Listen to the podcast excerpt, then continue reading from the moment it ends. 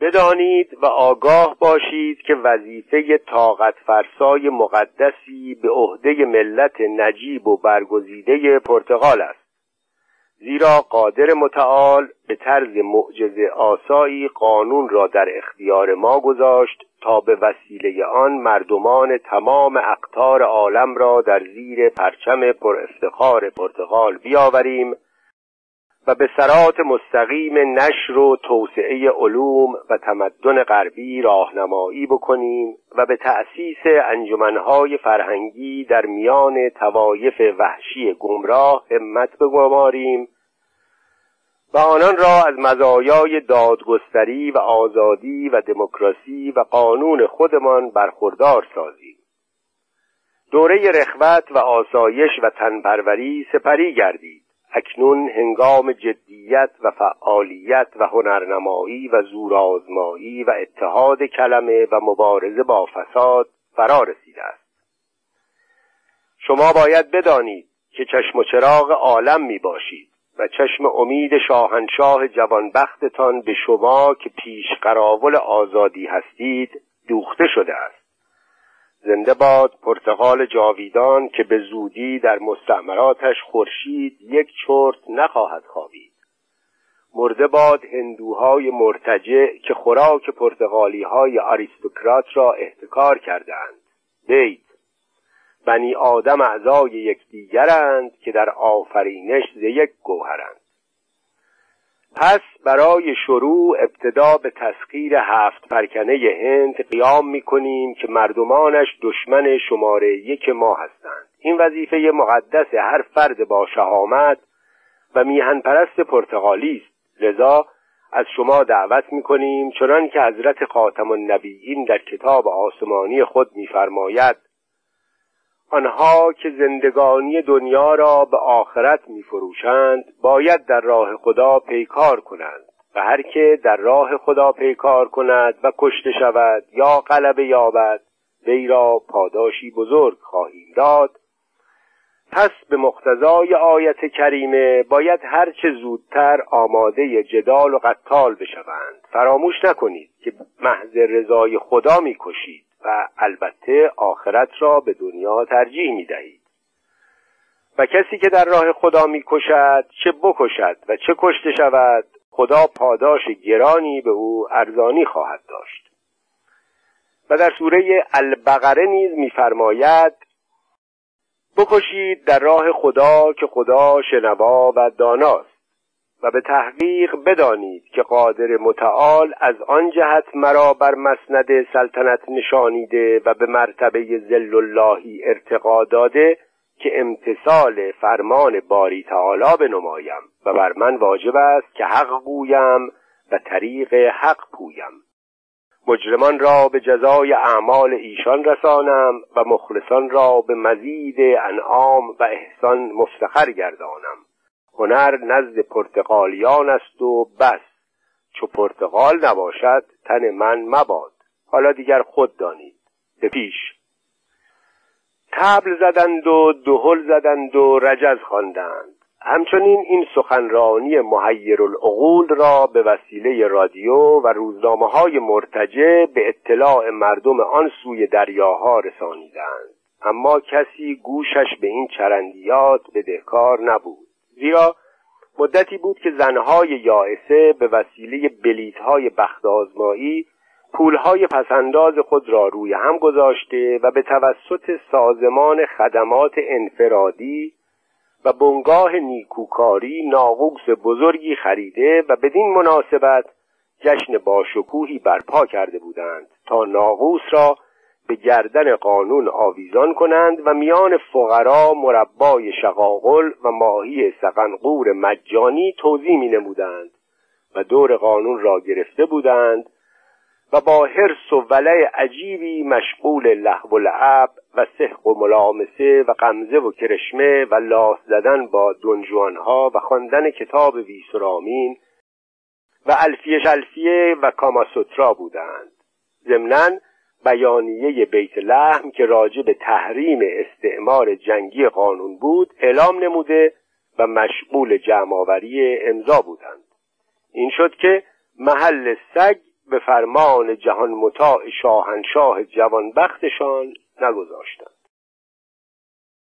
از طرف دیگر واسکو دوگاما این مسئله حکیمانه را از اهالی جزیره شنیده و آویزه گوش هوش ساخته بود که سگ که می‌خواهد استخوان بخورد به زیر دمش نگاه می‌کند. از این رو نمی‌خواست بیگدار به آب بزند و به هندوستان حمله بکند. وانگهی تنپرور و عیاش شده بود و شکمش گوشت نو آورده بود. با خودش گفت سری که درد نمی کند بی خود دستمال نمی چند کیسه مروارید غلطان قاچاق از آببازان بحر عمان گرفت و برای شاهنشاه محبوب عظیم و شعن خود فرستاد تا به این وسیله دست از سر کچلش بردارد و جلو اروتیزش گرفته شود. دسپراتوس که دید سرش به سنگ خورده غضب نشست و فرمان داد واسکودوگاما را کت بسته وارونه سوار خر بندری کردند و به صورتش میکی ماست مالیدند و ویا بالکان او را در بست به لیسبون تحویل دادند و به محض ورود گردنش را به جرم خیانت به میهن زدند.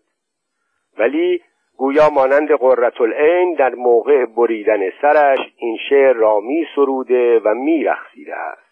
بیت یک دست جام باده و یک دست زلف یار رقصی چنین میانه می‌دانم آرزوست بالاخره آن بزرگوار دعوت حق را اجابت کرد و شربت شهادت را چشید و به تقلید شیخ اتار سر بریدش را برداشته زیر بغل گذاشت و یک شیشکی به ناف میر غضب باشی و قبله عالم پرتغالیان بست و به جابلسا گریخت که در آنجا بقیت عمر را به طاعت و عبادت قادر متعال به سر برد. آن جناب در تمامی اقسام حکمت بر حکماء اعثار و علماء ادوار رتبه تقدم داشت و در سایر علوم معقول و منقول به قلم جودت طب و حدت ذهن نقش کمال مهارت بر لوح خاطر نگاشت. از جمله معلفاتش دو جلد کتاب راجع به آداب تهارت که به دستور اداره جاسوسی خاور میانه پرتغال نگاریده مشهور است. و نکات و دقایق آن کتب بر السنه و افواه جمهور علما و فضلا مذکور. دیگر کتاب واسکوتنامه است که در شرح حال خود به رشته تحریر درآورده. یعنی از روزی که قلم پدرش به دوات مادرش آشنا شد تا روزی که روی در تراب خاک کشید. همچنین از علوم غریبه و فنون عجیبه و تسخیر جن و نیرنگجات و دعوت کواکب و تلسمات و شعبده و جفر و فن سحر و سیمیا و کیمیا و هیمیا و لیمیا و خاصیت اجسام ارزی و اجرام سماوی وقوف تمام داشت و دعوی می کرد که مرا بر ماف زمیر صغیر و کبیر و گرسنه و سیر و برنا و پیر اطلاع است. و گاهی بر سماوات عروج می نمایم و با صانع نجوم و بروج تکلم می کنم از گرما و سرما متضرر نگشتی و برهنه در میان یخ و برف نشستی. بیت. برهنه به کوهی بودی مسکنش ز سرما و گرما نخستی.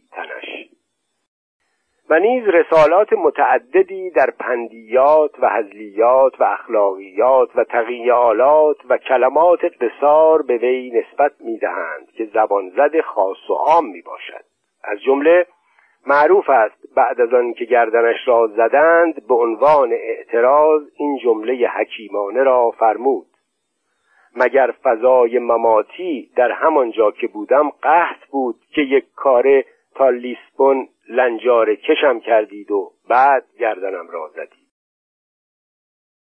باری دسپراتوس اسم جزیره هرمز را هم برگردانید و البوغرق آباد گذاشت و البو البوغرق را که رشوه زیادی به او داده بود به فرماندهی کل نیروی پرتغال در خاور دور و نزدیک و میانه گماشت و مقرش را در جزیره هرمز معین کرد.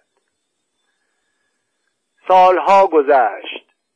البوغرق هم به علت مثل معروف که به خط نسخ بسیار خوش به دیوار دفتر واسکودوگاما نوشته بودند سگ که می‌خواهد استخوان بخورد به زیر دومش نگاه می‌کند از حمله به هندوستان ترسید و نقشه جنگی واسکودوگاما را در بوته اجمال انداخت. بعد هم این نقشه پشت در پشت به نوه و نتیجه و ندیدهش رسید. وانگهی چون رنگ مشک و زعفران در طی دوران زمان پریده بود دیگر اثری از نقشه تهاجمی دیده نمی‌شد. از طرف دیگر همین که پادشاه اندلس دوست مردالینوس پی برد که دسپراتوس پادشاه محبوب و پدر تاجدار ملت دوست و همجوارش به قشون او خنجری از پشت زده و با قانون مرحمتی کریستوف کلم و رزمناو قرتاجنه مشغول کشورگشایی ربع مسکون در آن سوی دریاها می باشد شبانه با اهالی ناراضی پرتغالستان که در روزنامه های دست چپ خوانده بودند پادشاهشان هنوز هند را تسخیر نکرده. و دروغی لقب فاتح هند به دمش میبندند دست به یکی شد و تمام خاک پرتغالستان را به طرفت العین از یخه مبارکش پایین انداخت. دسپراتوس فاتح سابق هندوستان و ایران و توران مثل یهودی سرگردان رجوع به اصل کرد و در مستعمراتش که آفتاب بیخوابی به سرش زده بود به عنوان دزد دریایی راهزنی می نمود و با اینکه تمام خزانه و جواهرات سلطنتی و آثار باستانی میهن عزیزش را که از وزن سبک و از قیمت سنگین بود بالا کشیده بود با تخم و ترکش به کار کنی مشغول بود. ضمنا از فرط علاقه به میهن مقدسش یک توبره خاک کود گوانو بسیار ممتاز آنجا را با خودش همراه داشت و در موقع احساس درد میهن آن را روی زمین پهن می کرد و رویش خرقلد می‌زد. اما چون از فداکاری اخیر وی قدردانی نشد به وز ویفلونگ نومیدی دچار گردید در صورتی که خودش گمان می‌کرد سودا بر او غلبه کرده و مبتلا به سوداداس شده است. به همین مناسبت به آهنگ دلخراش تانگو آرژانتینی نوستالیژا که توی ستار مرحوم میرزا حسین قلی می‌زد می‌خواند دسپرا حب وطن گرچه حدیثی است شریف نتوان مرد به سختی که من اینجا زادم. و آنقدر به دنیا و مافیها اظهار بدبینی می کرد که تکیه کلامش این شعر بود که در بحر مقاربت مخنس معبون گفته بود میهنی داریم مانند خلا ما در او همچون حسین در کربلا. از طرف دیگر کریستوف کلمب فاتح ینگی دنیا و مضافات اگرچه توی زندان موش از کونش بلغور می‌کشید همین که این خبر به گوشش رسید و به خیانت دسپراتوس پی برد از ماترک خود روی کله او هفتصد و هفتاد و هفت ریال قیمت گذاشته بود و به این جهت البوغرق سوم در یاسالار معروفش در به در با تیغ آخته دنبار دسپراتوس میگشت تا سر پادشاه محبوب و عظیم و شعن سابقش را بکند و برای ناخدا کلمب در زندان بفرستد و هرچه زودتر این مبلغ را دریافت دارد. از شما چه پنهان از برکت قانون به قدری جمعیت جزیره هرمز زیاد شد که اهالی از حیث جا و خوراک و پوشاک مخصوصا آب شیرین در مزیقه افتادند. ناگفته نماند که دزدان دریایی لوزیتانستان ابتدا از همان آب تلخ و شور دریا میخوردند و جیک هم نمی‌زدند. فقط به مرض پیوک که در آن زمان رشته مینامیدند مبتلا می‌شدند. اما سالها گذشت کم کم متعین و آریستوکرات و امپریالیست و بورژوا شدند و شهرت دادند که پشت سرشان بگویند پرتغالی ها اصلا آقازاده و جنتلمن هستند. و دیگر آب شور دریا به دهنشان مزه نمی کرد. به علاوه زمانی که هرمز هرمزان از جزیره هرمز عقب نشینی مشعشعانه کرد همه پالایشگاه های آب را منفجر ساخت و همچنین صدور آب شیرین قشم را به این جزیره دوست و هم جوار تحریم کرد به طوری که در اندک زمانی آنجا تبدیل به صحرای کربلا گردید اما مردم از قانون دل نمی کندند که بروند بی صاحب مانده دیگری را اشغال کنند و چون آزوقه پرتغال آنها از کشورشان نمی رسید ناگزیر با لیموی امانی و نارنگی و بادرنج و توسرخ و نارنج و ترنج و بتاوی و دارابی و ترش دبه و تقن صدجو می نمودند در ضمن جاسوس های پرتغالی کشف کردند که در مازندران پرتغال زیاد به هم می‌رسد. برای تأمین آزوقه به فکرشان رسید این ولایت را به وسیله جنگ اعصاب و جنگ سرد و حتی ولرم پشتوانه مستملکات پرتغال بکنند تا حسابی شکمی از عزا در بیاورند. لذا به شیوه پلوتراکش ها مشغول انتریک و پرووکاسیون شدند. اما چون سوراخ دعا را گم کردند اول به خیالشان رسید جزیره بحرین را هم تغذیه بکنند. در آن زمان به عادت سخیف قدیم به این جزیره بحران می‌گفتند و هنوز اسم قلابی بحرین اختراع نشده بود که رویش بگذارند. این بود که پرتغالی ها شخصی به نام آذرجسنف ابن بیور اولاغ یکی از نواده های پاپ ایرانی الاصل موسوم به اورمزد داد را که فارسی را مثل سلمان تازی حرف می‌زد و معلوم نبود توی این شلوغی از کجا گیرش آورده بودند و ظاهرا از کاتولیک های دو آتشه بود به عنوان نماینده پاپ اعظم به بهران فرستادند. آذر جسلف ابن بیور اولاغ بطریق البطارقه که کنیتش ابوالخلج و تخلصش یخلازاده بود دست بر غذا طبعی روان و ذوقی سرشار داشت و در هنگام فراغت خاطر مقطعات دلچسبی به نظم می سرود هرچند دیوان اشعارش در سال وبایی دست خوش حریق گردید معهازا در بعضی از جنگ ها این ربایی سوزناک را که در مزلت فقرا سروده و نماینده تجلیات روح کاتولیک منشانه اوست به نامش ثبت نمودند. بل عهدت علی الراوی والله اعلم. گر جیب فقیر و داخلش می‌دیدی توهی همه چیز و سوراخش دیدی. در لمس درونش و دیگر وصلهاش ای کاش عزیزان کمکی می‌دیدی.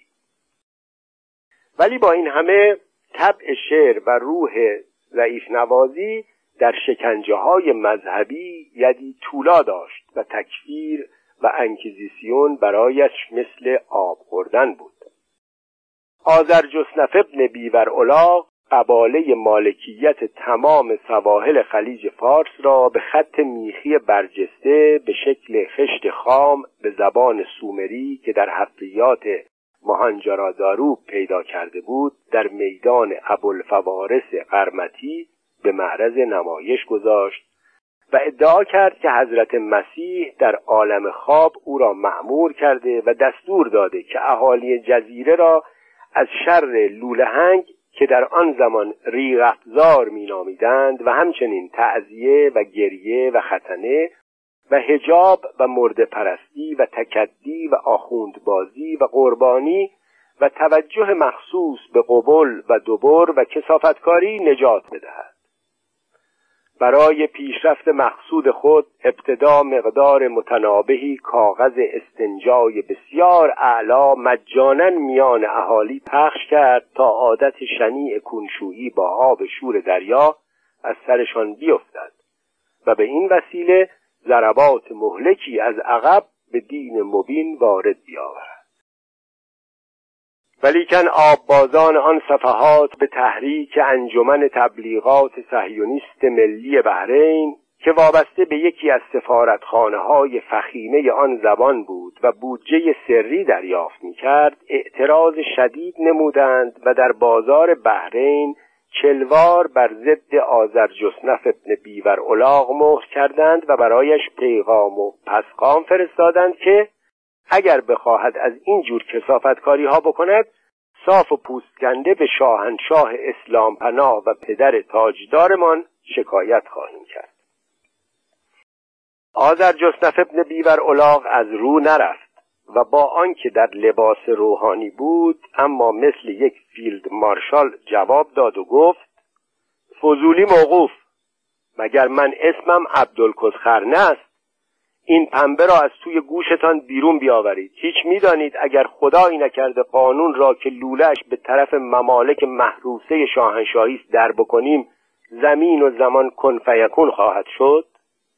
به جوانی خودتان رحم بکنید. حالا خود دانید. اما من هم اندک مندک و چغندر زردک نیستم که با این حرفها از میدان به در بروم.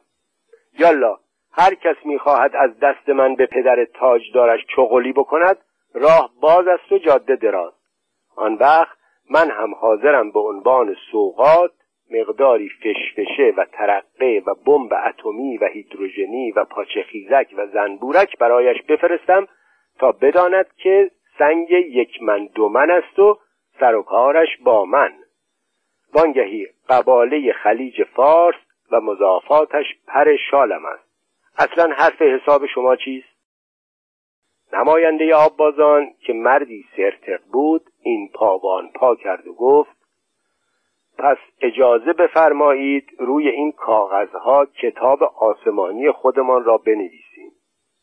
آذر جسنف ابن بیور الاغ که متخصص خواندن کتیبه های میخی بود ناگاه به زبان میخی سره وی را مخاطب قرار داد و فرمود میخی میخی ار نمیخی درت مینم. یعنی به تحقیق و درستی که چنین است و جزین نیست که هرگاه بدین امر رضایت بدهی فبها وگرنه دستور میمنت ظهور صادر می‌سازم که همانا از آستانم شما را برانند. نماینده آبازان که از این زبان بی اطلاع نبود مطلب دستگیرش شد دم خود را روی کولش نهاد و خارج شد. البته آذر جسنف ابن بیور الاغ گمان کرد چون شاهنشاه ایران صوفی مشرب است به پیری او رحم می آورد صفا می کند و شاید یک کشگول و تبرزین و تاج و کمر و تسبیح و شمشیر هندی مرسه هم برایش بفرستد. این بود که چوسگرگی پا شد. اما چون یک دنده بود و اهل رشوه و گاببندی نبود و به این آسانی از میدان در نمی رفت البوغرق سوم بعد از آن که با اتحادیه آببازان و بحر عمان ساخت و پاخت کرد به او بدبین شد زیرابش را زد و به عنوان جاسوس ستون پنجم تبعیدش کرد به هند و دیگر کسی نفهمید چه بر سرش آمد.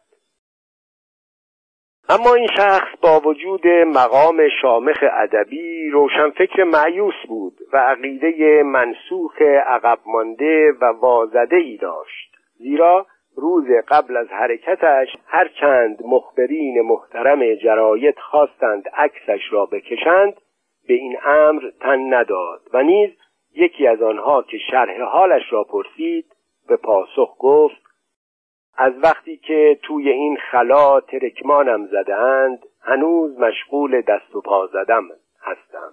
همین. ولیکن از شما چه پنهان که آببازان آب زیر کاه میهن پرست که بیانیه بیت لحم را امضا کرده بودند پرانتز باز. زیرا کهنه پرست بودند و می ترسیدند در صورتی که جنگ در بگیرد با وسیله جدید قانون که به جای بمب اتمی آن زمان بود در یک چشم به هم زدن لتوپار گردند. در صورتی که ترجیح می‌دادند مثلا با تیر و کمان و یا چماق که به لنبرشان کارگر می‌شد هفت روز زوزه بکشند و بعد هم سکش بشوند. پرانتز بسته. باری آببازان برای شاهنشاه خودشان خبرچینی کردند. همینقدر سربسته می‌دانیم که زمان سبیل علی شاه کبیر بود و از ترس پرتغالی ها پای تخت را از سلطانیه به اصفهان آورده بود. خب دیگر این مطلب شوخی بر نمی داشت. اگر کوتاه می آمد از او باج سبیل می‌خواستند و به اندک قفلتی جزیره بهران را که پرتغالی ها برای آب شیرینش اجاره کرده بودند درست و حسابی قورت می‌دادند و آبرویش پیش نمایندگان داخله و خارجه که در دربارش بودند پاک میریخت و دیگر کسی برایش تره هم خورد نمی‌کرد. سبیل علی شاه سر غیرت آمد رو ترش فرمود و یک روز صبح سحر لباس غضب پوشید بار عام داد و همه سفرای مختار و ایلچیها را سبیل تا سبیل دزدکی سرشماری کرد و ارتش را که در آن زمان به مناسبت اسم سپاهان سپاه مینامیدند رژه دید و بعد عوض اینکه به ریش توپی خود که روز قبل هنابسته بود دست بکشد شاربش را چنگ مالی کرد و نطقی به زبان اصفهانی سره ایراد فرمود. خبس خبس خجالتم نمی‌کشند انگار که حیار خوردندشون و آبرور قی کردندشون. به جونی جفتی سیبیلام کودیگی صبری ما لبریز شده. معلوم میشه کو این پرتغالی های ریقونه روی زمینی سفت نشاشیدندشون. من پشن در پشتم از برقلیشا و بوغلیشا و دوست علیشا و صفدر علیشا و حیدر علیشا و قنبر علیشا و ببر علیشا و ملنگ علیشا و مجذوب علیشا و فنا علیشا و صفا علیشا و رحمت علیشا و همت علیشا و حیبت علیشا از زمونی حبوتی حضرتی آدم همشون صاحبی کشف و کرامات بودن. و نعلیناشون جلو پاشون جفت می شده. و پادشاه هم بودندشون. جونم برا شما بگود به شما حکم می‌کنم همین الانی در گیوهاتون رو ور بکشین و برین این جزیره هرمزا بگیرین و دمار از روزگاری پرتغالی های هروم لغمه در بیاریدشون. این فلون فلون شده ها روشون کو از سنگی پای قزوین سفتر است انگار کو سماق پالون است. حالا دیگه خوب است. بگو اما میباز سر این مرتی که یه دنباریده کو میگن اسمش واسکو دوگاماس ببریند و و برا اعلی حضرتی ما بیاریندشون. و سلوم نومه تموم.